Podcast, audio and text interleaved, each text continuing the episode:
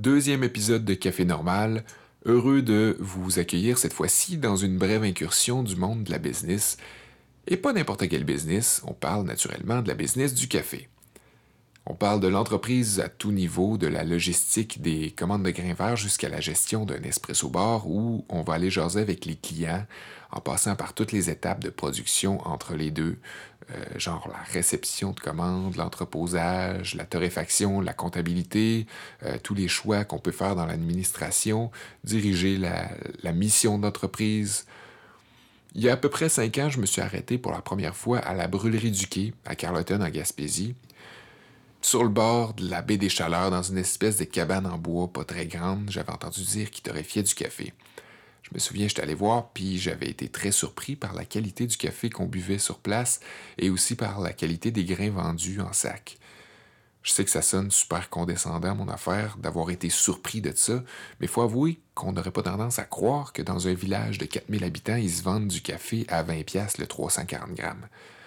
En Amérique du Nord, en règle générale, dans notre culture populaire de café matinal, café un peu pris pour acquis, c'est une commodité. Puis il faut admettre que pour la plupart du monde, euh, ben, on réfléchit pas mal plus souvent en termes de prix pour la quantité plutôt que du prix pour la qualité quand vient le temps d'acheter une commodité. C'est en train de changer tranquillement, mais n'empêche, j'avais un gros doute que dans un bassin de 4000 personnes, aussi touristique soit ce bassin, que de vendre du café d'une grande valeur pouvait être viable. Autrement dit, très humblement, je me demandais comment le propriétaire de la brûlerie du quai faisait pour en vivre. Heureusement, j'ai eu la chance de le rencontrer à l'aube de cette nouvelle année 2019, et puis parce que c'est un passionné, puis qu'il est assez smart pour ça, Danny Marquis nous a accueillis bras ouverts. Il nous a jasé de son parcours, de ses trucs, de ses erreurs, de ses bons coups, puis il nous a fait faire un petit tour de la place qui avait profité entre-temps de rénovations assez majeures depuis ma première visite. Une deuxième partie, deux fois ou peut-être même trois fois plus grosse que la cabane initiale, euh, deuxième partie qui fait aujourd'hui office d'atelier. Fait qu'on arrive là, Danny nous fait tout de suite visiter ça. Dans un coin lumineux à droite, il y a un torréfacteur de 30 kg US Roaster Corp bleu datant de 2007. On voit que les sondes ont été changées euh, pour euh, plus de précision. À côté, comme si on venait juste de l'utiliser, ouvert sur un écran d'ordi, il y a Cropster, un logiciel très populaire chez les torréfacteurs qui aide à suivre la progression des températures euh, quand on fait la torréfaction. Il y a des grains qui dégazent un peu partout autour dans des sacs il y a les grandes baies vitrées qui donnent sur une partie d'un stationnement, sur la terrasse, sur le soleil qui plombe, puis un petit bout de la baie des Chaleurs. Dans un autre coin, sur des échafauds, euh, il entrepose des sacs de grains verts, mais aussi des sacs de fèves de cacao, parce que Danny s'est fait, euh, il s'est parti une deuxième entreprise à l'intérieur de sa première entreprise qui s'appelle Chaleur B et qui confectionne du chocolat, vous l'aurez compris, Danny me pointe à ce moment-là des cafés qu'il y a de façon euh, régulière, ceux qu'on pourrait euh, dire plus génériques, euh, genre les cafés de commodité donc. Puis il me montre ensuite ceux qui préfèrent les grains qui ont obtenu un, plus haut score, parfois même ceux qui se qualifient pour le Cup of Excellence. Le système de score dans le monde du café, c'est déterminé par un test de goût qu'on appelle communément le cupping. Puis, ben, c'est des Q-graders, des espèces de sommeliers du café qui sont aptes à noter justement les cafés selon différents critères. Euh, critères comme euh, l'arôme, le corps, euh, l'arrière-goût, l'acidité, l'équilibre, et j'en passe. Puis, ben, le Cup of Excellence agit comme point de repère, souvent, pour des acheteurs qui recherchent une certaine qualité, une qualité supérieure en fait. On se rend au fond de la grande salle où il y a la confection de chocolat.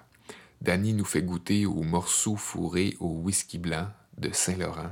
C'est incroyable. Marie-Pierre chocolatière a les deux mains dans le chocolat à côté de nous autres, puis bien évidemment l'odeur ambiante est à rendre fou.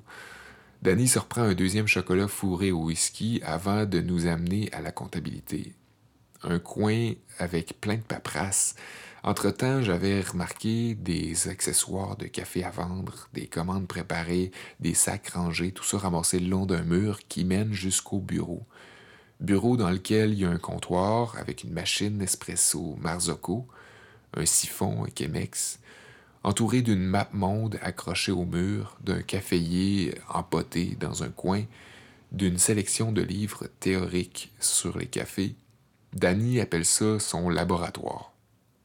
C'est là qu'on est allé s'installer pour l'enregistrement. Je m'appelle Sébastien Blondeau et vous êtes à l'écoute de Café Normal.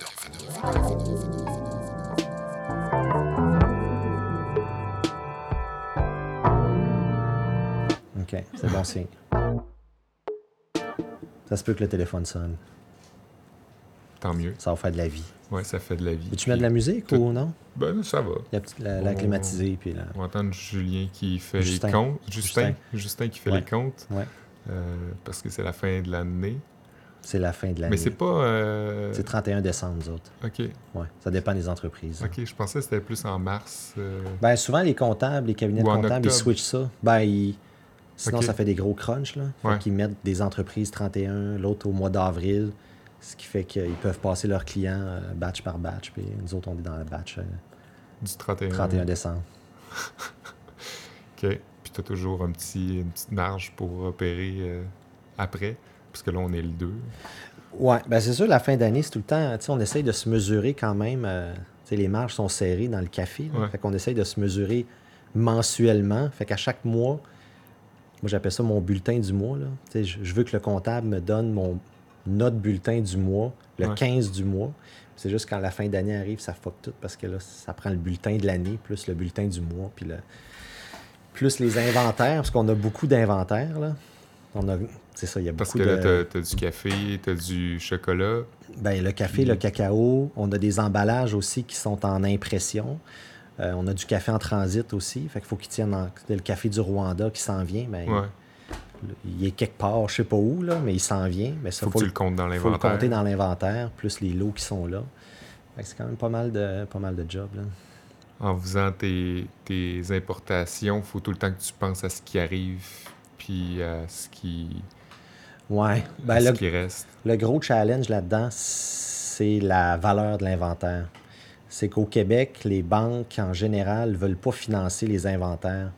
Fait que normalement, une entreprise qui se développe, puis ça, c'est un frein pour le, Ouais. business café, c'est que normalement, une entreprise qui se développe, tu appelles ton banquier, puis tu dis, bon, ben, ça me prend une marge de crédit pour euh, acheter mon stock.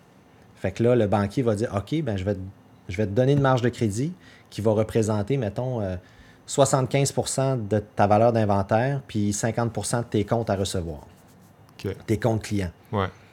Mais là, le banquier va dire Ah, tu fais quoi, toi? Ah, tu fais du café? Ah, je peux pas, c'est c'est de l'alimentaire, on finance pas l'alimentaire. Fait qu'un des défis d'une compagnie de café, c'est de financer son inventaire de café.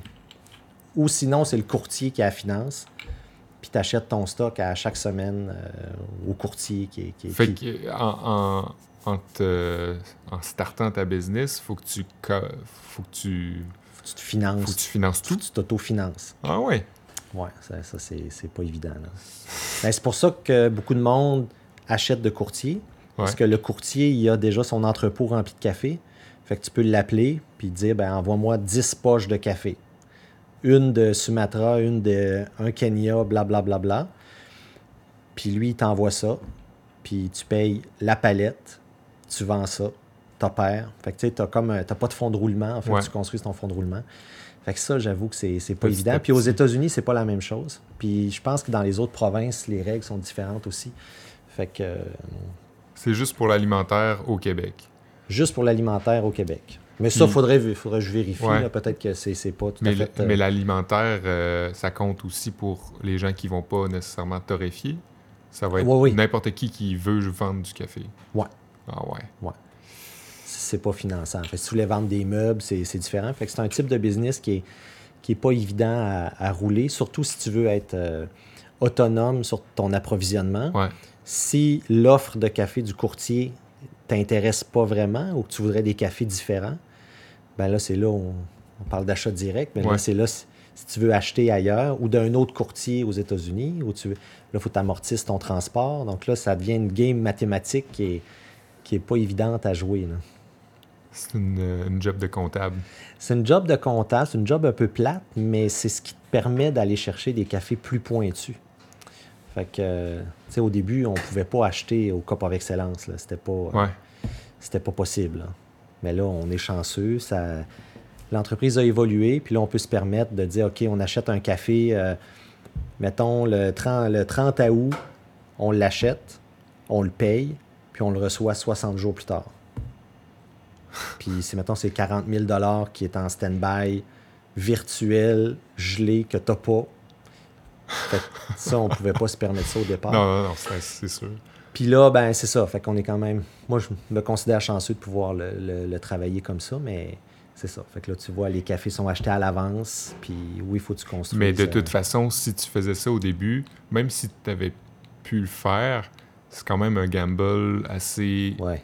intense quand tu, tu commences quelque chose d'avoir les cafés, les, les meilleurs cafés au monde. là. Ouais. Tu peux pas vraiment euh, Ouais. compter sur. euh, Tu vois, quand j'ai acheté les premiers lots, mes lots, euh, appelons ça mes lots de luxe, là, que j'ai acheté autour de 2010 à peu près, ben mes clients n'étaient pas prêts. Là. Fait que j'ai acheté en 2010 ou 2011, j'ai acheté une partie du Cup of Excellence Colombie numéro 1. Là. OK? C'est moi qui l'ai bu, là, au grand complet. Là. Ah ouais? Ben oui, écoute, je suis débarqué ici, puis j'avais pas le, le commerce web aussi développé qu'aujourd'hui. Fait que le monde dans le village, d'où c'est que tu sors avec ton café à 50$ le sac, là? Ouais. Fait que je suis comme allé trop vite. Ouais, ouais. Fait que tu sais, les premières fois que j'ai poussé dans cette direction-là, le marché n'était pas prêt, mon monde n'était pas prêt. le- le- le- le- le- C'est ça. Fait que c'est moi qui l'ai bu. C'était excellent. Primavera, Colombie, euh, Wow. Ernesto, euh, quelque chose. Là, je me souviens plus trop de son nom, mais c'était extraordinaire comme café. Mais as-tu l'impression encore aujourd'hui que quand tu achètes un lot euh, qui, est, euh, qui, est, qui a un très haut score, est-ce que tu as l'impression que c'est surtout pour toi que tu le fais? Ben, plus maintenant. Là. Au début, c'était ça. Mais on dirait qu'avec le temps, on a comme développé une relation avec les clients qui fait qu'on est comme un comme un, un chercheur de café. là. J'ai Ouais. le mot curator en tête, là, mais le... Ils viennent à toi puis ils disent Bon, qu'est-ce que tu as qu'est-ce que t'achètes, là? Qu'est-ce que t'as acheté, là? Fait que les lots de café sont quasiment vendus avant de les recevoir. Ah, Euh, Cup of Excellence Brésil de la dernière récolte, Sitio Monte Sinaï. Euh, à peu près 75% du café était vendu avant de débarquer ici. Fait que ça, pour moi, c'est, c'est merveilleux. Là. Fait qu'on est chanceux d'avoir développé ce. c'est des clients, mettons, euh, qu'on pourrait qualifier commerciaux, là, des, des, des gens de commerce ou c'est des. Des résidentiels. Ah des, ouais? des- ouais. Ouais. Ah ouais, fait que les gens viennent pour leur café à la maison, ils vont venir te dire Bon, ben, qu'est-ce qu'on. Qu'est-ce qu'il y a à, à vendre de, de prestigieux euh, Ben, c'est sûr qu'on l'alimente aussi, là, avec les infolettes, les médias sociaux. euh, tu sais, on a espèce de, de- de crowd de base, une espèce de clan qui nous suivent, de, de, noyau de clients Ouais. fidèles. Puis Ça, c'est bon aussi euh, côté marketing parce que quand tu as un, un noyau de clients fidèles qui font du bouche à oreille Ouais. à Carleton-sur-Mer, ben, Ben, c'est même pas Carleton-sur-Mer. C'est, En fait, Carleton, les clients de la- du village, ils savent pas vraiment qu'est-ce qu'on fait. C'est, c'est vraiment Ah ouais? étrange. Là. Ils viennent au petit café ici, euh, placoté. Là. ouais, Ils trouvent que le café est bon, mais ils, ils savent pas trop qu'est-ce qui se passe en arrière. ouais.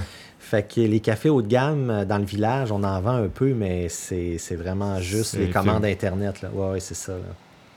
Fait que c'est sur Internet que les gens viennent te dire Bon, ben, qu'est-ce que tu vas voir, puis Ouais. tout de suite, c'est vendu. Ouais, fait qu'on fait des préventes. Euh, Panama, Panama Geisha, dès que je l'ai acheté, on a fait des préventes sur le web, puis... Puis tu me disais que c'était France et États-Unis, tes clients. Ouais, euh, principalement, ouais. Ben, Canada, Canada at large. Canada, puis États-Unis, États-Unis, France, ouais, surtout. Là. Quand même euh, impressionnant que la France vienne jusqu'ici. Ouais, Tandis qu'on a tellement dans la mythologie du café, on a tellement en tête que la France Ils sont est un gros là. joueur. Ouais, c'est ça. c'est des, des gros consommateurs de café. J'étais le premier surpris cette année. Ben, cette année, on a mis le transport gratuit pour la France avec une commande de 100 euros. On s'est comme pitché là-dedans. Puis, écoute, les, les ventes se sont mis à rentrer.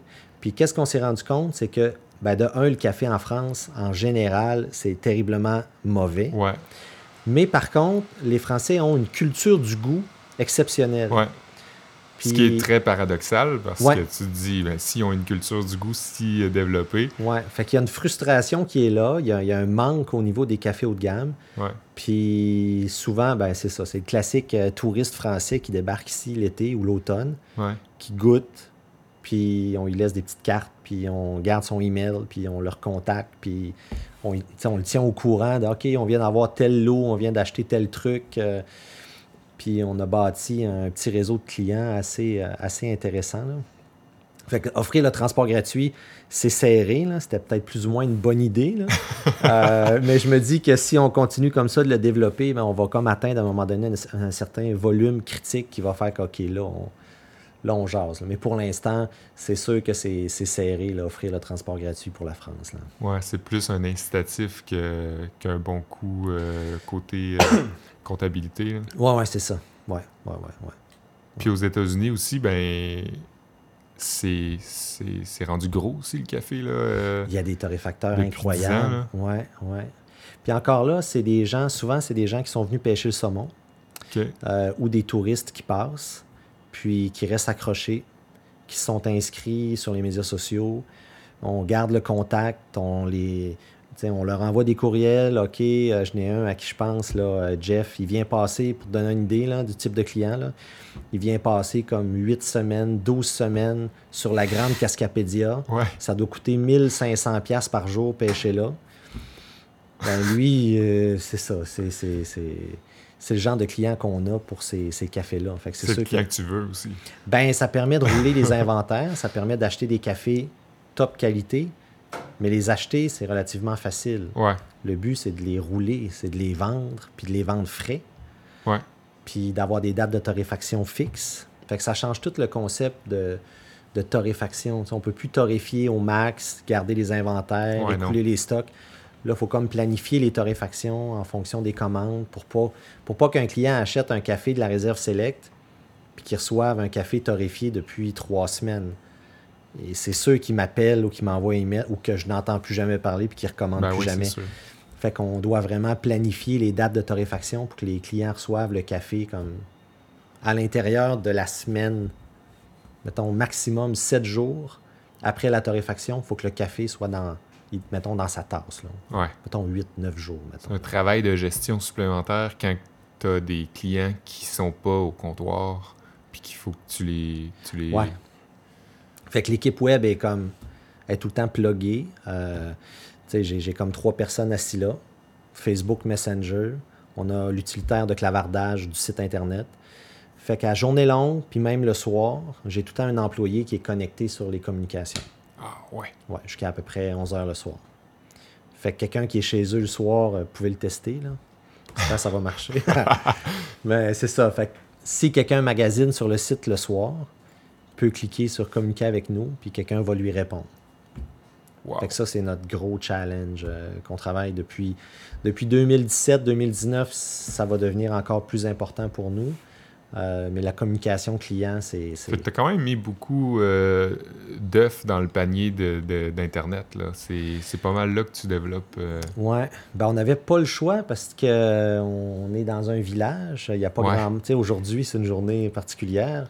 Il n'y a, a pas un chat dans le village. Les, les commerces sont fermés. Ouais. Si on avait basé juste la business sur l'emplacement géographique, on, on serait mort. Ben, c'était ça. Moi, je me- je m'en venais ici avec des questions qui étaient euh, très liées à ça. Ouais. C'est-à-dire, comment tu fais au, au beau milieu de la baie des Chaleurs à vendre des cafés qui vont euh, souvent être spéci- de spécialité, qui vont... euh, parce que moi, je suis venu une couple de fois ici, puis c'était c'était ça mon ébahissement, c'était comment que le gars il fait pour avoir des cafés euh, comme ça, puis survivre, tu sais. Ouais. Ouais. Ben, c'est le web. C'est le web. Aussi simple que Ouais. ça. Puis on est les premiers surpris, dans le sens où c'est sûr qu'il y a eu une espèce de d'évolution là-dedans où les premiers lots que j'ai achetés, que je dis que j'ai bu tout seul, ben, tu sais, je les ai pas nécessairement bu tout seul. J'ai dû faire goûter une tasse à quelqu'un Ben oui. qui passait, gars, goûte ça, c'est vraiment bon.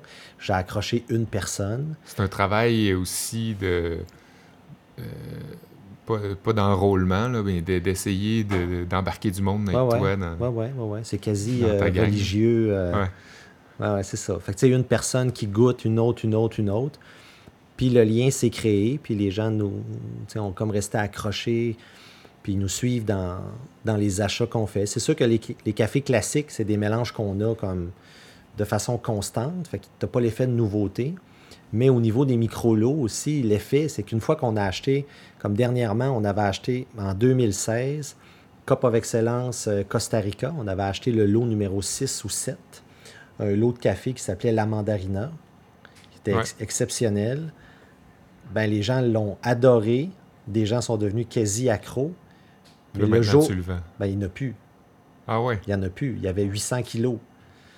Ben, une fois que le dernier sac a été vendu, ben, j'ai dit à tout le monde, ben, désolé gang, il n'y en a plus.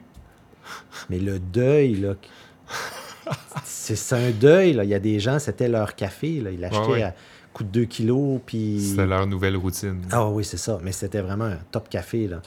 Un coping de 89 points quelque chose. C'était vraiment un su- super café.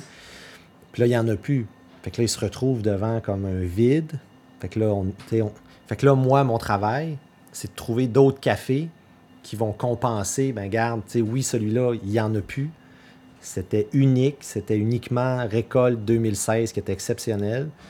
Mais là, je viens d'acheter un lot. Là, j'ai un lot du Burundi, j'ai acheté un lot du Rwanda qui va rentrer. Ouais. Là, c'est de leur présenter d'autres cafés, d'autres variétés botaniques, d'autres profils, des cafés lavés, des honey process, des pulp natural, des. Puis là, je leur fais découvrir d'autres choses, puis tranquillement, pas vite, mais on a comme des clients super éduqués, Ouais. super pointus, tu leur en passes pas. Sinon, ils appellent, c'est comme chez eux, ou sinon, ils aboutissent ici. Euh, mais c'est ça. Fait que l'effet de, de récolte est difficile à gérer pour un torréfacteur, Ouais. mais pour les clients, ça rend comme l'offre dynamique, ça rend, c'est, c'est- c'est vivant. Puis ça reconnecte le client aussi avec la notion d'agriculture. C'est un, ça pousse pas dans des cannes. Ben oui. c'est, un, c'est un produit agricole. Fait que là, tu On ramènes a, le on a fini par euh, l'oublier, ça. en- ben, les grandes chaînes, euh, on oublie un peu la routine de boire du café, mais là, tu ramènes le client à la notion de produits agricoles. Il y a une saison des récoltes, il y a des gens, c'est des, des agriculteurs. Souvent, je fais le parallèle avec euh, les producteurs de sirop d'érable. Si vous avez un érablière dans votre coin, produire du café puis produire du sirop d'érable, il y a beaucoup, beaucoup de ressemblances. Ouais. Fait que c'est comme si tu achetais du sirop d'érable à un producteur du coin, mais là, c'est du café. Qui a des fermes, qui a des arbres, qui recueillent les fruits, qui sont dépulpés. Puis... Fait que ça permet plein de conversations super, super agréables. Puis les gens finissent par découvrir ça, se passionner. Puis, euh, Le garder en tête, en tout cas. Là, Ouais, parce que tu consommes le café différemment quand tu sais ce que tu bois. C'est la même chose avec le vin. Si je te sers un verre de vin rouge, OK, mais tu sais, c'est intéressant de dire, OK, c'est quoi? Ben, c'est ça, si tu m'en parles, là, ça va. Ça vient d'où? C'est quoi l'année, la récolte, le cépage? le- Là, ça devient l'expérience de consommation devient autre chose. Puis les gens recherchent un peu ce type d'expérience-là. Puis l'offre qu'on a répond un peu ben, au niveau de la gamme réserve select surtout. Ouais. Tandis que les autres gammes de café, ben, on- c'est ça. On navigue un peu entre deux eaux, là, troisième vague, deuxième vague. Ben, on, essaie de, on essaie de répondre un peu à tout le monde sans être snob. Puis, si vous aimez ce café-là, ben, c'est un bon café pour vous. Est-ce que c'est mon préféré? Est-ce que le, euh, une torréfaction foncée qui goûte, euh, pour être poli, l'asphalte ou le. Bon. Ben, moi, j'aime pas ça. Mais j'ai des clients qui adorent ça. J'ai un client, c'est parce que la notion d'asphalte, c'est un client qui, lui, il prépare son café le matin en V60. Il prend notre café le plus corsé. Ah ouais. Il fait une mouture turque le plus fin possible. Puis il m'a envoyé une vidéo. C'est de la boîte. Il met ça dans son V60. Il met de l'eau là-dessus. Puis lui, C'est du goudron. il appelle ça sa tasse d'asphalte. Mais il est heureux, là. Il est heureux de ça. C'est, c'est... Fait que pourquoi je, je m'empêcherais d'un de lui Ouais. fabriquer pour lui ce café-là? Puis je veux même pas essayer d'y vendre d'autres choses. Il, il est heureux avec ça. Fait que c'est, ça. Il faut être flexible. faut pas, faut pas être snob. Fait qu'on essaie de ça, naviguer dans ces eaux-là. euh. Ben oui, parce que le, le, le café, même, même si euh, les gens concernés ils voient pas d'amertume, le café, en temps normal, à- mettons, à grandeur de la planète, va avoir été consommé plus avec un côté amer développé que, Ben oui. que, que d'autres choses. Fait que Ouais. c'est- c'est plus facile de trouver quelqu'un qui va aimer ça, un café qui est sur, euh, sur extrait dans un V60, euh, Ouais. puis qui, Ah non, non, moi je voyais, la, épais. je voyais un- la vidéo, là, il brassait ça avec la cuillère. C'était vraiment c'était visqueux. C'était. Mais il était super content. Ben puis, euh, ben, c'est ça. Ben, je peux lui parler, je lui communique quand même. On a d'autres choses, d'autres choses, mais.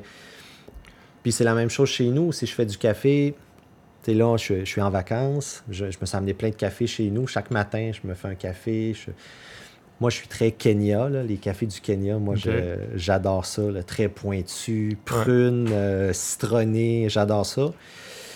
Ma femme déteste ça. Euh, elle est plutôt dans les registres euh, d'un petit peu plus de corps, plus chocolaté. Ouais. Fait que j'ai un café du Congo aussi qu'on avait acheté il y a une couple de mois, euh, Kivu, euh, Lac Kivu, un K4. Euh, très, très chocolaté, tabac. Moi, ça me.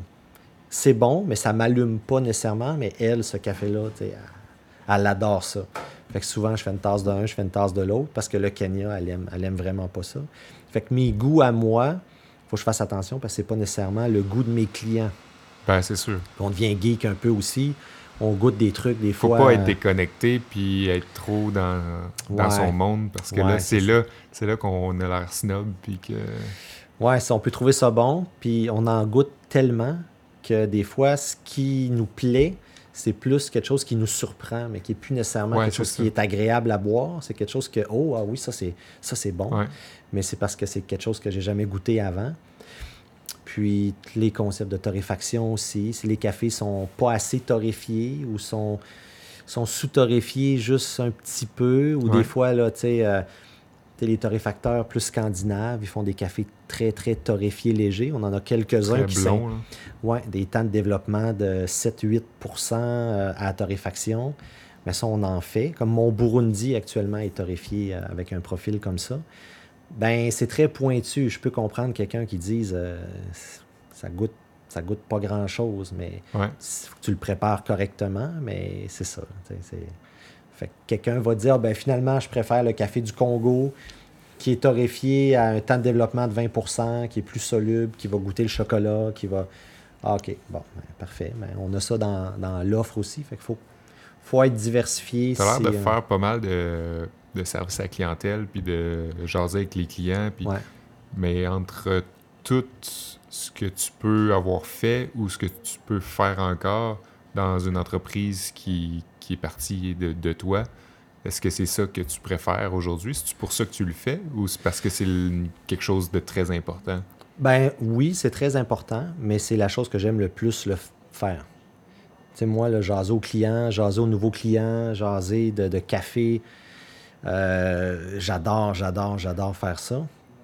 Puis c'est une tâche qui est tellement essentielle, puis c'est moi qui est le, le mieux adapté pour le faire. Ouais. Euh, puis si je fais ça, c'est ça, je peux pas. Il y a des tâches de production que je peux faire, euh, que je peux pas faire, puis que ça donne pas de valeur ajoutée, que ce soit moi qui torréfie le café ou Mathieu qui suit les recettes qu'on a déterminées. Pour le client, le café euh, est Ouais. le même. Fait que moi, à la première ligne, au service client, je trouve que c'est, ma place. Ah, C'est ça, je fais plein d'affaires administratives plates, là. Ouais. mais j'adore être à la première ligne, les nouveaux clients, euh, faire de l'éducation live au téléphone, euh, sur le chat, euh, sur Facebook. C'est vraiment là que, que la je perf- pédagogie. Ah oui, oui. Ah oui, puis j'adore ça. Puis le petit coin ici, le petit coin laboratoire. euh, L'été, je ne fais. Moi, j'appelle ça. Ben, j'ai comme l'impression de ne pas travailler. Là. Mais l'été, je ne fais que ça. là. Je suis assis ici. Ouais. Je fais goûter. Tu vois, j'ai sorti un siphon. C'est parce que j'ai un client tantôt qui voyait ça sur la tablette l'autre bord, qui avait jamais vu ça. C'est quoi ça? Tu l'as amené ici? Euh, ben là, j'ai amené le siphon de l'autre côté. Euh, mais tu vois, ça, c'est le genre de truc que je peux faire. Fait que, j'aurais pu amener le client ici. Me dire, garde, t'as-tu 10 minutes? Moi, t'en faire un. Ouais. On plug le siphon, on allume ça, j'ai une machine espresso. Puis là, la personne, ça fait un bel échange. Puis, je pense qu'il faut mettre en avant-plan ce genre de relation-là, surtout avec le web. c'est très impersonnel, c'est très facile de tomber dans le moule de ah, Ouais. ben, le site web, les gens vont faire leurs commandes, puis faut en faire plus qu'il faut avec le web parce que c'est facile d'être impersonnel avec le Ah, web. oui, Ouais. Oui, oui, oui. Surtout, les gens ont des questions. Des fois, les gens vont acheter des cafés. Ils vont acheter un café haut de gamme qu'ils vont payer très cher, mais qu'ils vont le foutre dans une Keurig. Ouais. Ben, ils vont tout scraper l'expérience. Puis des fois, ben, ils, ils penseront peut-être pas que c'est la Keurig qui fonctionne pas bien pour ce genre de café-là. Ils vont se dire, ah, le café est pas bon. Ouais. Dans c'est- le dans l'esprit du, du commun des mortels, euh, ça prend un bon café pour faire un bon café. C'est ça. Puis. Ou dans une Bréville. Une Bréville, ça, ça peut faire un bon travail, mais il faut que tu adaptes le café Ouais. pour ce genre de machine-là. Tu prends un, ca- un café du Kenya, torréfié léger, très pointu. Tu mets ça dans une Bréville, c'est c'est dégueulasse, ça, ça sort pas bien. Ouais. Tandis que tu prends un café euh, avec plus de corps, un petit peu plus euh, terreux, torréfié un petit peu plus, plus soluble. Ah, là, tu vas avoir une expérience plus agréable au niveau de l'espresso. Fait que des fois, les gens, ils savent pas ça. Ils se font dire par le fabricant d'équipement. C'est une question de paramètres aussi, là, euh, la, la dose de café que tu vas faire, si tu, si tu fais une petite dose euh, de- d'un café super euh, acidulé, Mm. puis par rapport à ta dose d'eau que tu... que- Ben que là, tu souvent, ben, ça m'amène à jaser de ratio de- d'extraction. Ouais, Fait que là, j'amène cette notion-là. Fait que je peux passer une heure avec- au téléphone avec un client à jaser. Parce que j'ai comme un- j'ai un client, je nommerai pas, il est propriétaire d'une boutique de vélo euh, très connue de Montréal. On a dû passer trois heures au téléphone à tuner sa machine, puis euh, lui, ça a été une révélation. Là. Fait qu'il a acheté une machine super coûteuse, de luxe, euh, Ouais. 3000 pièces manuelle. Scénario assez classique. Puis le vendeur, il a jamais parlé de, de, de, d'extraction- de- de ratio d'extraction. Ouais, Il savait pas comment utiliser poignée double, poignée simple. Il avait jamais été sensibilisé à la notion combien de grammes tu mets à l'entrée, combien de grammes d'eau à la sortie. ouais. Ça, il avait jamais compris ça. Fait que là, mais une fois que tu as compris ça, euh, tu sais comment opérer ta machine. Puis là, tu peux t'amuser avec d'autres cafés, tu peux jouer avec tes paramètres, tu peux. Des gens qui n'osent pas toucher leur moulin espresso, ils ont acheté un moulin espresso, puis Ouais, ils ça veulent, arrive aussi ils beaucoup. veulent pas y toucher. Là. Ils touchent pas, Ouais. il l'a ajusté une fois, puis il veut plus jamais y toucher. Ils se font dire comment l'ajuster au début, mais euh, il n'y a pas de, pas de travail euh, au quotidien. là. faut que tu l'ajustes tout le temps, Ouais. à chaque jour. faut que tu le tunes, faut que tu le gardes tout le temps. Fait que ça, c'est des notions que les clients peuvent pas avoir directement sur le web. Par le blog, bec par le blog, mais s'ils vont pas sur le texte des ratios d'extraction, ben ils sauront, ils sauront pas. Fait que tranquillement pas vite un client à la fois, puis C'est facile aussi de décourager la personne qui veut s'embarquer là-dedans parce que là, si ils voient une belle machine, puis là, ils se disent Ah, ben là, je n'irai pas dans l'automatique parce qu'on m'a dit que c'est pas bon. Puis là, ils s'en vont dans, dans le manuel ou dans le, le- le semi-manuel. Puis là, tu leur expliques Ok, ben là, ça va te prendre un moulin aussi. Ben oui. Ben, faut que tu le tunes. Mm. Euh, faut que tu saches la bonne mouture. Faut que tu t'organises pour avoir le bon ratio. Que tu comptes. euh, là, là, déjà, tu, tu les perds. Mais des fois, il y, a des, perds, il y a des vendeurs qui vont, pour fermer une vente, hein. Ouais. ils diront pas nécessairement aux clients qui ont besoin d'un moulin à café. Non. Ça, c'est des fois, j'ai, j'ai- je vois des gens là qui sont comme Ouais. bien frustrés. là. Ils ont acheté une machine, puis là, finalement, ah ben là, personne m'a dit que j'avais besoin d'un moulin. Puis Ouais. se retrouvent à acheter un moulin à 400$, 500$ de plus.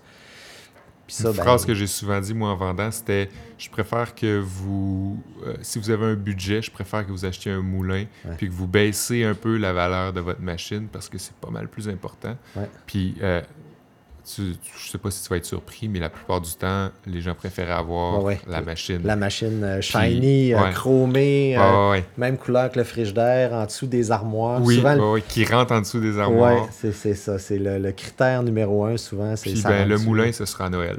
Ouais. Ben, Ouais. tu vois, que j'ai une. J'en ai une qui est là. Euh, ouais, c'est ça. On en vend tout le temps pas mal là, avant les fêtes. Là. Puis c'est tout le temps ça. C'est quoi la hauteur? Puis le. Ah, ça prend un moulin. Ah, Est-ce que c'est un Simonelli avec une petite roulette sur le côté là, qu'il faut. euh, comme, je- comme lui que je vois là? là? Ah, ben ça, c'est une machine Nespresso. C'est une Oscar ok, 2. c'est- Ouais, ok. ouais, ouais. Mais c'est ça. Fait c'est tout un univers aussi. Puis avec les, Les machines espresso, ben souvent les gens, ils- comme les machines tout, tout, tout automatiques, Ouais. ben, ils doivent prendre des cafés qui sont adaptés à ce genre de machine-là. Qui seront pas huileux. Oui, il faut pas que ça soit huileux. Il faut quand même qu'il y ait du corps. Il faut que les cafés Ouais. soient assez solubles. fait que c'est un univers qui peut être... euh, tu, tu peux être un peu confus de dire, OK, qu'est-ce que je prends? Puis c'est là qu'ils vont se tourner vers quelqu'un qui a l'étiquette d'expert en café. Puis Ouais. ils, vont, ils vont demander, bon, ben, OK, qu'est-ce que j'achète? Qu'est-ce qui va être bon dans ma machine? Puis là, ils essayent de trouver quelqu'un de confiance. Ouais. Puis quand le canal de communication est ouvert ben, avec nous, ben, tu, tu vas sur le site web, tu pitonnes, tu poses la question. Habituellement, on répond assez rapidement. Fait que c'est comme. Les personnes qui sont engagées pour répondre, là, Ouais. tes, euh, tes, tes employés sur Internet, c'est tous des gens qui ont une expertise euh, Ouais, ouais, c'est mes baristas, c'est les employés de production, c'est mes employés de, de- de web aussi, mais qui, font, Ouais. qui sont aussi, comme je disais tantôt, la, la- la graphiste est aussi barista. Ouais. Fait que tout le monde fait de tout. Euh, tout le monde a comme deux étiquettes. Je sais que tout le monde a au moins deux étiquettes. Le comptable, il est chocolatier aussi. OK. Je les force un petit peu, là. Mais ça, permet, Ah mais, ouais? mais ça permet au bout du compte de bien comprendre le travail de tout le monde, puis de changer un peu la routine, puis d'être Ouais. intégré dans les opérations. Ben, c'est important aussi parce que euh, quand tu as trop ton, ton rôle euh, ancré, là, euh, tu finis par être déconnecté, j'ai l'impression. Où tu comprends pas trop, des fois, le- Pourquoi il y a telle difficultés de décision puis- qui a ouais. été prise aussi. Tandis que quand tu le fais, là, tu dis, Ouais. OK, ah oui, OK, finalement, c'est plus long, ou c'est plus difficile, Ouais. ou c'est plus complexe que je pensais. Ben oui. Ça crée la meilleure communication, puis euh, une culture d'entreprise aussi qui est un peu plus forte parce que si c'est le comptable qui répond au téléphone ou n'importe qui, Ouais. on va être capable de répondre quand même Ouais. au niveau technique jusqu'à un certain stade assez poussé. Fait que ça, c'est- c'est c'est intéressant aussi. Là. Ça accélère le service d'une certaine manière parce que tout le monde est, est grillé de. Ouais, des connaissances de base. des connaissances de base. Si les questions sont plus pointues, ben là, on peut se relayer. Mais en général, les questions qu'on reçoit, ça, ça tourne autour des mêmes, des mêmes sujets. Préparation, quel café, les profils aromatiques, ça va-tu être bon dans telle machine? Euh, c'est quoi le ratio? Quelqu'un m'a envoyé un message euh, ce matin sur Facebook. euh, hey, je suis dans ma cuisine, je me fais un Chemex. C'est quoi le ratio? C'est combien de café je mets? Bon, ben, tac, tac, tac, j'y réponds. Ben, il a fait son Chemex, puis il était super content. C'est quasiment en temps réel. Ben, j'essaye que ça soit en temps réel, puis ça, c'est c'est le challenge qu'on qu'on a. Ouais. Fait que même si on est super loin, Ouais. on est proche, puis il y a quand même de plus en plus de compétition au niveau du café. Il y a des bons torréfacteurs au Québec. Euh, fait que les gens vont acheter là où le café est bon, mais là où il y a comme une écoute, il y a un service, il y a, Ouais. tu sais, c'est- toute une relation aussi. De hein. moins en moins, on va acheter le café qui est sur le coin de la rue. Va- c'est ça.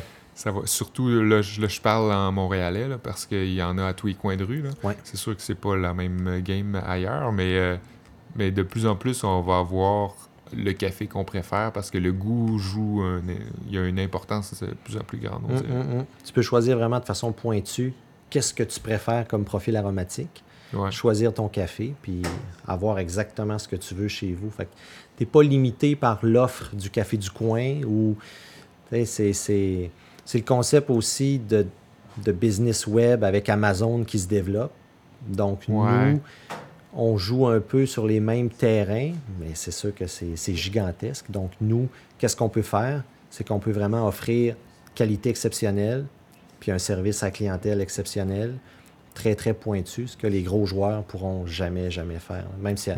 Amazon, ils vendent du café au max. là. Mais d'avoir de quoi de personnaliser, d'avoir de quoi de Ils vendent, connecter. ils vendent quoi à Amazon? Ah ben café, écoute, euh, Genre euh, tous les gros noms. Là. tous les gros noms, mais tu sais, il faut être là aussi. Tu vois, Chaleur B Chocolat, euh, Ouais. nos chocolats sont sur Amazon. On a une boutique sur Amazon. Fait qu'on on teste un peu ça, mais ça demeure une plateforme en ligne. Si tu n'as pas le côté humain en arrière pour ben il y a comme quelque chose qui manque. Là. Ouais. Les gens recherchent ça. là. Tu veux, oui, tu vas acheter, mais c'est juste d'automatiser le processus. Ouais. Parce que de les, commande, tous là. les exemples euh, de questions euh, que tu as donnés, il n'y aurait pas eu lieu sur Amazon. Ben personne te répond. Non. Fait que tu tu sais pas à qui demander ça, tu sais pas. Fait que ça sert à rien de, Ouais. de le Il y a pas de demander. suivi, puis tu peux pas. euh, tu peux plus perdre des clients si, si t'as pas d'assistance. ouais, ouais. Toutes les préparations manuelles, toutes les méthodes de préparation, les... il y a beaucoup d'informations à savoir. Ouais. Puis il faut partager ça. Il n'y a pas beaucoup d'informations en français aussi. Ça, c'est quelque chose qui, est- qui Ouais. manque beaucoup. Donc les gens se cherchent un peu, puis... euh, Puis même si tu as un bon anglais, souvent les, les mots techniques en anglais, les, les, les expressions aussi Ouais. du monde du café en anglais sont c'est facile de te freiner là. Ouais. quand tu quand, quand t'es pas euh, familier avec ça. Fait que si tu as une cliente de, disons, une dame de 70 ans qui, qui, qui veut se mettre au café parce qu'elle a goûté de quoi puis elle a vraiment adoré ça, Ouais, elle s'achète un petit V60 puis elle veut savoir. Fait que même si j'y ai envoyé la, la vidéo de Scott Rao qui fait. Elle comprend pas. Fait qu'il faut prendre le temps d'y expliquer, Ben puis oui. d'y répéter, puis de. Puis des fois, elle s'en souviendra plus, elle va prendre Facebook Messenger, puis elle va dire Eh, bon, Danny, j'ai oublié, là, c'est combien de café On va y répondre, puis là, elle va, on va parler Ah ben, gars, il y a eu beaucoup de neige à Carleton. euh, fait que c'est comme vraiment une drôle de, de, de- de relation qu'on a avec nos clients sur l'attachement aussi de la Gaspésie. ouais, Euh, des fois, la, la, la- la marée, euh, euh, le macro, y a-tu du macro? Au quai? Il y a beaucoup de monde qui viennent en vacances ou des Gaspésiens en exil qui gardent un contact avec la Gaspésie aussi par l'entremise de nos produits. Parce que le café en tant que tel, comme l'établissement, le café garde quand même son rôle de, de rendez-vous, de point de. Ouais, ouais. Parce qu'on pourrait, on y a déjà pensé, là, on pourrait fermer le coffee shop en avant parce que le coffee shop en avant, l'hiver, il n'est pas rentable. Ouais, Puis il y a beaucoup de commerces qui ferment l'hiver en, Gaspésie. Mais ça fait partie de la mission de l'entreprise de, de valoriser un peu le contact humain. ouais, Puis on a un rôle à jouer dans le milieu. Fait qu'ici, on est ouvert 7 jours sur 7 depuis, euh, depuis le début. On ferme le 1er, dé- le 1er janvier, le 26 décembre, c'est tout. On est toujours ouvert. Fait qu'on est comme un genre de lieu de rencontre. C'est, Ouais. c'est- les gens viennent lire leurs journaux ici, puis jaser. Ouais, j'ai ma gang de placoteux, d'habitués qui viennent. Beaucoup, beaucoup d'hommes. C'est très masculin Ah oui? comme. euh, ouais, dans les coffee shops. là. Ici, mais je remarque ça aussi à beaucoup d'endroits. C'est très masculin de, de- de se donner rendez-vous sans se donner rendez-vous. là. Ouais, on- ouais, ouais. tu sais, je sais que tu vas être au café à telle heure.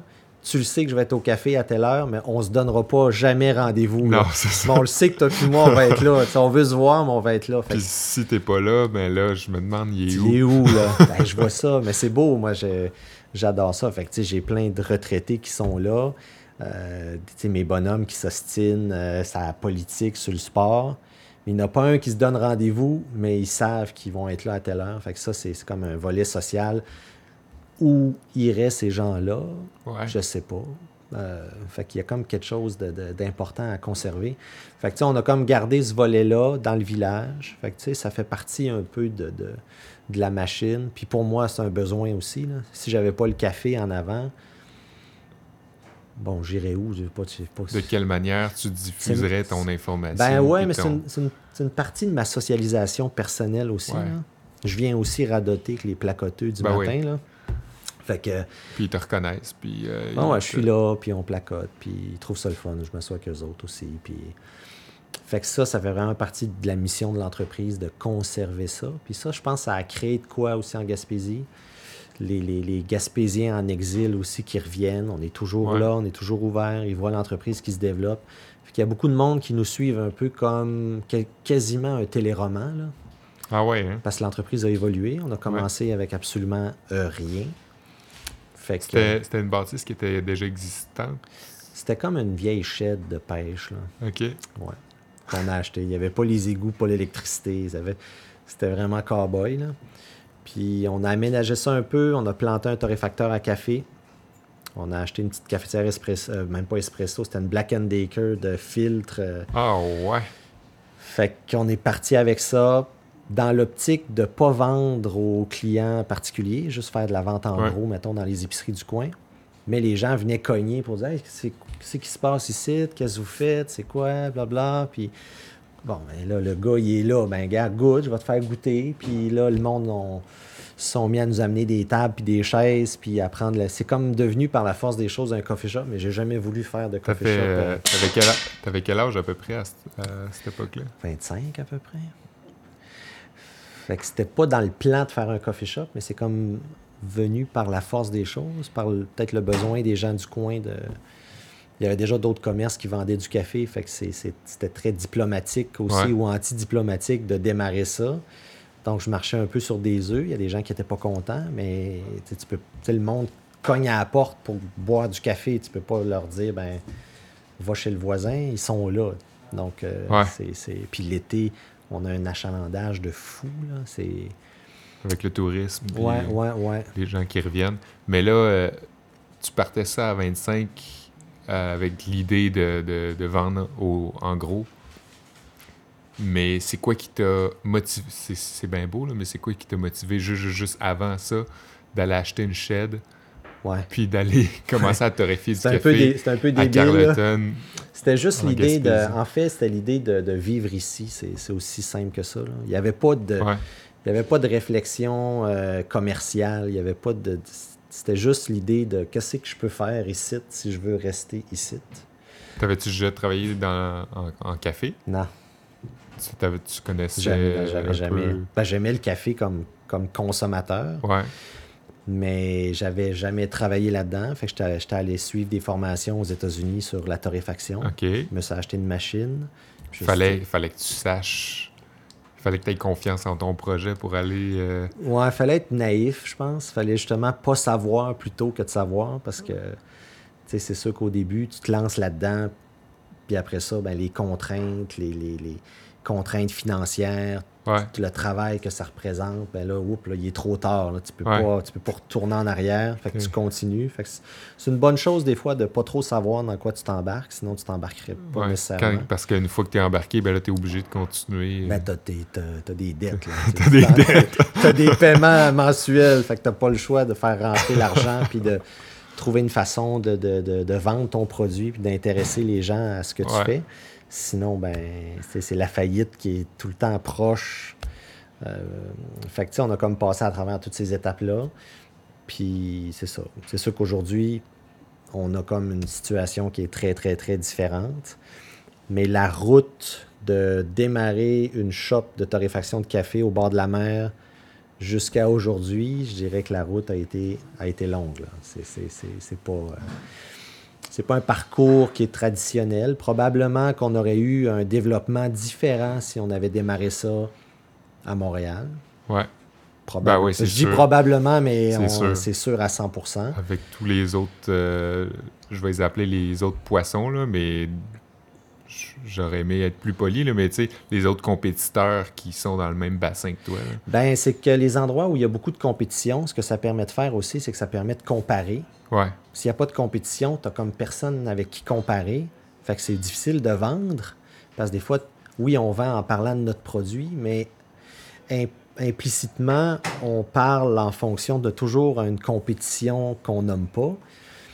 Donc, quand il n'y a pas de compétition, tu es, comme un peu dans le si- désert, tu sais pas comment orienter ton discours, le temps d'apprendre qu'est-ce que tes clients veulent, qu'est-ce que tes clients achètent. Mhm. Euh, ça prend comme un certain temps. Puis quand on a démarré, ben, il n'y avait pas de web. Donc, on Ah vivait ouais. uniquement avec la clientèle du village, plus la clientèle des autres villages, qui est pas difficile. Donc, tu as toute la notion d'un peu de guerre de clocher. Ouais.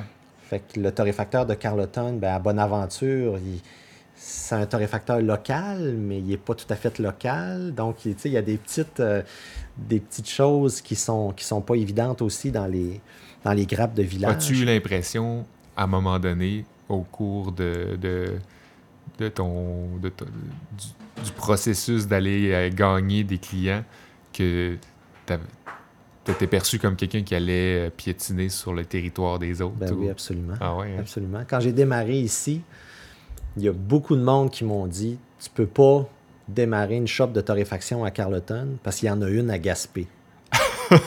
On s'entend que Gaspé, là, c'est c'est 600, 500, je sais pas combien. trois heures de route. Trois heures de route, ça n'a pas, ça a pas rapport. là. Mais les gens étaient fâchés après moi. Là. Tu fais... Fait que, tu sais, les Gaspésiens, c'est comme une grosse famille. là. Ouais. Fait que s'il y a un torréfacteur, ben, à cette époque-là, ça a changé un peu. Maintenant, les microbrasseries, ça, ça a comme évolué aussi. Ça, ça a ouvert un peu les yeux sur euh, il y a de la place. Il y a de la pour- place pour tout le monde. Mais avant, c'était comme il y a un torréfacteur à Gaspé. Si tu démarres ici, tu vas lui nuire. Ouais. Fait que là, il y a comme une espèce de, de- de rivalité euh, qui s'est installée. Fait qu'il y a beaucoup de monde des autres villages qui sont devenus vraiment super euh, fans de la brûlerie de, de, de- de Gaspé En, en réaction. en ouais. réaction.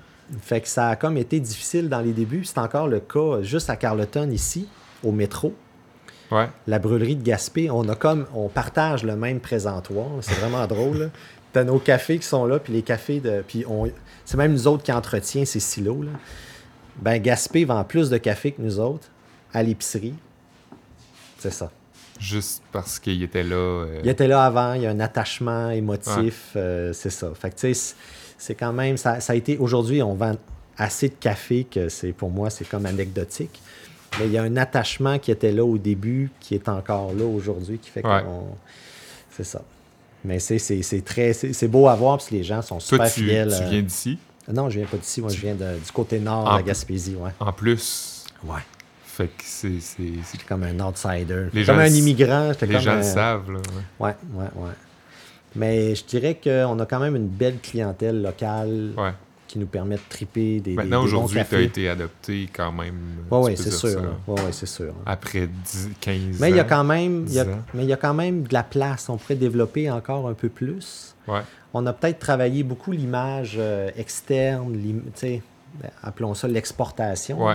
Le fait qu'on ait un accès limité à certains points de vente locaux, ben, ça nous a forcé à vendre à l'extérieur. Ouais. Fait qu'on a développé vraiment du café très, très pointu qu'on vendait à l'extérieur. Fait que j'ai pas joué beaucoup la carte locale et la carte gaspésienne dans, Ouais. dans le développement. Ce qui fait que oui, on est une entreprise locale, mais pour beaucoup, on est comme moins local J'ai l'impression, euh, en t'écoutant parler, que ce qui aide une entreprise souvent, ou en tout cas ça a été le cas pour toi, c'est la, la peur de ce qui de ce qui peut pas marcher. Quand Ah tu oui, disais au clair, début, au début on voulait juste vendre en gros, mais là euh, c'était difficile, puis là, les gens commençaient à cogner. Mm. Puis là, on avait peur de la faillite, on était obligé de grossir. Ouais. Puis Ben, c'est sûr que c'est une drôle, ça peut paraître une drôle de motivation, là. Mais c'est marche ou crève, là. C'est Ouais. ça la business. Là. Puis, tu sais, euh, le modèle des torréfacteurs de café est pas aussi rentable que les microbrasseries, par exemple. ouais. Fait que c'est pour ça qu'au Québec, Parce que tu peux t'as pas, beaucoup de modèles. Tu sais, t'as pas de. Tu sais, comme le Trou du Diable, ou, Ouais. même ici, localement, tu sais, le Naufrageur, c'est une belle entreprise, c'est une belle taille. Tu sais, des torréfacteurs de café qui performent bien, qui vendent bien, qui vendent des grands crus, qui font Ouais. de l'achat direct, des, des entreprises qu'on- comme on en voit peut-être dans le Canada anglais ou aux États-Unis. Au Québec, il n'y en a pas beaucoup. Il y a beaucoup de. Dans, mettons, des deuxièmes vagues, là. Ouais. Il y en a des beaux, il y en a des gros, des clones un peu de Vanout, Ouais. mais des torréfacteurs spécialisés qui ont atteint une certaine taille au Québec, il y en a comme. Il y en a pas. Ouais. Il y en a quelques-uns qui, en tout cas, qui ont commencé dans les années, euh, dans les 5-10 dernières années. Il y en a que ça se compte sur une main. là. Ouais, ouais c'est ça. Mais tu sais, ils n'ont pas atteint un certain Non, non, stade de développement un peu comparable aux microbrasseries. Fait qu'on est Ouais. dans un domaine complètement différent, avec des marges. Des fois, les gens disent Ah, le café, c'est payant, mais c'est pas si payant que ça. Ça dépend où tu te places sur l'échiquier. C'est- exactement. Puis quand tu regardes le développement des entreprises de café versus les entreprises de d'autres secteurs, ben, tu te rends compte que ça stagne un petit peu. Tu sais, des torréfacteurs, mettons, au Québec, que j'aime beaucoup, mais ils se développent bien, mais tu vois que ça atteint un certain, euh, Ouais. certaines limitations. Là. Tu sais, comme par exemple des torréfacteurs dans l'Ouest, comme 49e parallèle, qui sont super populaires, qui ont des réseaux de coffee shop, qui ont des réseaux de clients à grandeur du Canada, qui ont atteint comme une, taille quand même considérable. Mais au Québec, il y en a comme pas nécessairement. Il y en a qui sont bien développés, mais ils ne vendent pas au Canada anglais ou ils ne vendent pas aux États-Unis ou ils vendent pas. Ce qui fait que la business, ça se développe bizarrement. On va voir, ça change un petit peu. On est comme dans un air euh, un peu différente. Le web permet ça. Ouais. Fait qu'on va voir, on va voir comment ça va, euh, ça va évoluer. Euh, mais c'est le client qui est gagnant au bout du compte parce que l'offre est tellement rendue grande Ouais. que la qualité du café disponible sur le marché, c'est- exceptionnel. Tu peux avoir du café frais, des grands crus, frais torréfiés, à ta porte, euh, dans boîte à mal, euh, sur demande, des abonnements.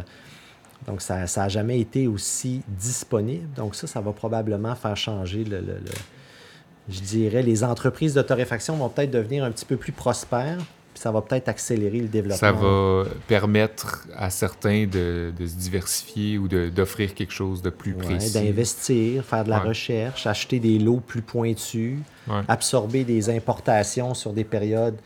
Comme, moi, si, comme ton cas là, en ce moment. ben, si j'achète un lot du Cup of Excellence, ben, actuellement, la, le turnover d'un lot, c'est, mettons, maximum 24 mois. Ouais. Fait qu'il faut que je prenne un certain montant d'argent, que j'achète du café, puis je ne récupérerai pas mes billes avant 24 mois. Fait que c'est quand même lourd à absorber, mais si le marché continue de se développer avec des cafés haut de gamme, ben là, ça va devenir beaucoup plus rapide, on va pouvoir triper. Puis là, on va pouvoir compétitionner des torréfacteurs américains qui vendent quand même beaucoup de café au Québec. Il y a quand même beaucoup Ouais. de... En épicerie. Oh, Ouais. c'est téléphone. Justin va répondre. Ça, c'est sûrement un client qui se demande comment faire un siphon on ou est-tu comment, ouvert? c'est- comment faire une presse, euh, un French press. 2 janvier, euh, c'est ça. c'est-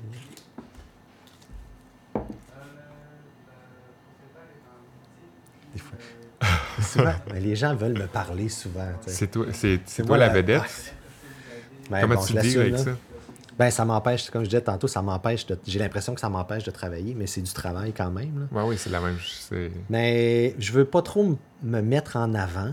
J'aime vraiment pas me mettre en avant parce que ici, c'est comme un gros nous, là. On est vraiment comme une équipe.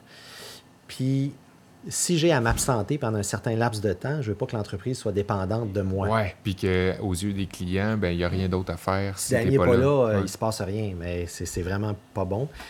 Puis au stade où on est là aujourd'hui, au niveau du développement de l'entreprise, ben, si les banques, comme là j'ai d'autres projets d'agrandissement, mais si, si je cherche un financement, ben, les banques vont scruter, OK, comment, c'est quoi ton organisation? Puis s'ils voient que l'entreprise dépend trop du propriétaire, Ouais, c'est trop dangereux. il y a un risque. Ouais. Tu sais, je peux partir tantôt puis faire un accident de voiture puis être six mois dans le coma Ouais. puis mettre en péril euh, toute l'entreprise, tu sais. Puis ça, c'est très, très, très Je possible. te le souhaite pas. Non, non, non, mais, non, mais c'est ça, mais Je il te faut... le souhaite pas, mais Ça fait une- partie- C'est un bon euh, backup. Tandis que là, ben, l'entreprise est modulaire. Si je suis pas là, il y a juste... Le gros dossier que j'ai, c'est vraiment les achats de café. Ouais. Mais, tu sais, les réseaux de contacts sont là. Je dirais que si je suis pas là, C'est pas si difficile d'aller se mettre le nez dedans. Puis... c'est ça. C'est que ça deviendra plus ma sélection. Ouais. Parce qu'il y, a une- il y a une notion de, de- de dégustation. C'est une- subjectif. est très subjective. C'est mon appréciation personnelle. Fait que c'est sûr que quand tu achètes des cafés ici, ben c'est ma sélection. Fait que ça, c'est ce qui nous différencie aussi des autres torréfacteurs qui, eux, ont aussi leur sélection. Fait que là, on se retrouve un peu, puis moi, je pousse beaucoup là-dedans, ou je fais le parallèle avec les microbrasseries. Chaque micro a comme un peu sa, sa- sa ligne éditoriale. Ouais. Ben, nous, on a une certaine ligne éditoriale qui sont ma sélection. Fait que si je n'étais pas là, l'entreprise continuerait quand même, mais la ligne éditoriale changerait un petit peu. Ouais. Ça serait une autre sélection. Si c'est ma femme qui est là, elle va acheter des cafés du Congo au lieu d'acheter des, des cafés du Kenya. Puis ça, personne veut ça. Personne, c'est pas bon. Non, c'est pas vrai. Euh, mais c'est ça. Fait que ça changerait un peu la nature des, des, des, des collections. Mais sinon, c'est. Puis pour le reste aussi, des employés, essayer de casser le moule du travailleur barista en transition. Ben, je cultive beaucoup le fait que oui, ça peut être un vrai travail. Ouais. C'est un vrai job. Puis si tu as l'impression de ne pas avoir de formation, tu sais, là, je- j'envoie plein de monde en formation euh, dans les, dans les premiers mois de l'année. là. Ben, si tu es barista, mais tu as le goût d'avoir un diplôme quelconque, quasiment pour ta valorisation personnelle, ben, on va te former. Là. Ouais. Qu'est-ce que tu veux faire? Tu veux faire des cours du soir, tu veux faire de la comptabilité, tu veux faire du chocolat, tu veux faire de. Fait que c'est ce qui fait qu'on vient solidifier un peu nos travailleurs, qui sont plus nécessairement des baristas de transition, où là, ça devient comme un, un vrai travail, comme Marie-Pierre qui était au chocolat tantôt. Ouais. Ben, barista, chocolatière. Mais barista, ça. Ben, là, elle est là, là, je parle d'elle, elle est l'autre bord, là, mais ça la valorise. Elle n'est pas valorisée de dire à ses amis, je suis barista. Ouais. Mais chocolatière elle est super fière. Fait que, tu sais, il y a de quoi d'un peu de psychologique là-dedans. Ouais. Tu décides quel chapeau tu portes quand t'en as deux euh, pour, pour te présenter. hein. Celui qui te valorise le plus ou celui qui, qui, qui, qui, qui te représente le plus. Ouais. Puis souvent, barista, on dirait que c'est. C'est parce que l'affaire qui, qui fuck le monde un peu, c'est que les baristas, ça peut autant être quelqu'un ch- d'une grande chaîne, dans un Java U ou ben donc un Starbucks, puis qui fait juste peser sur un bouton, puis qui écrit ton nom sur le cup. Ouais. Puis ça, ça s'appelle barista. C'est ça Puis le de l'autre problème. côté, tu as le barista qui travaille avec une top machine espresso Qui arrive manuelle. le matin, qui set le avec- grinder. Avec son réfractomètre, qui Ouais. va, avec les taux de dissolution, qui, qui, qui va faire des compétitions, qui va. C'est c'est ça. Il y a le même terme. donc- il faudrait peut-être trouver un autre terme. Euh, il y avait l'équipe de, de Québec là, de, de Café Nectar qui font maintenant de la torréfaction aussi, que, ils utilisent le terme caféologue ou quelque chose oui, comme oui, ça. Je oui. trouve ça Ben, c'est intéressant. ça leur nom, c'est Nectar, le caféologue. Ouais, ouais, c'est ça. Fait que ça, je trouve ça intéressant. Ça n'a pas été utilisé. On dirait qu'on ne l'utilise pas ou que personne n'ose l'utiliser, mais Ben, J'ai l'impression que ça peut peut-être plus euh, euh, se comparer à sommelier. ouais. Le terme barista est quand même très fort. Il y a un petit côté comme sexy euh, autour Ça, de ça. ben, mais- t'as le mot euh, italien, en fait, qui Ouais, va ouais. euh, à l'oreille euh, être assez exotique, mais assez bien compris. Pour, Ouais, euh, ouais. Fait que les baristas qu'on a, c'est ça. On essaye de les, de les motiver, de, de les former, formation continue, tout ça. De leur donner une autre étiquette si je vois que c'est comme une job de transition. Ben, souvent, ça va les.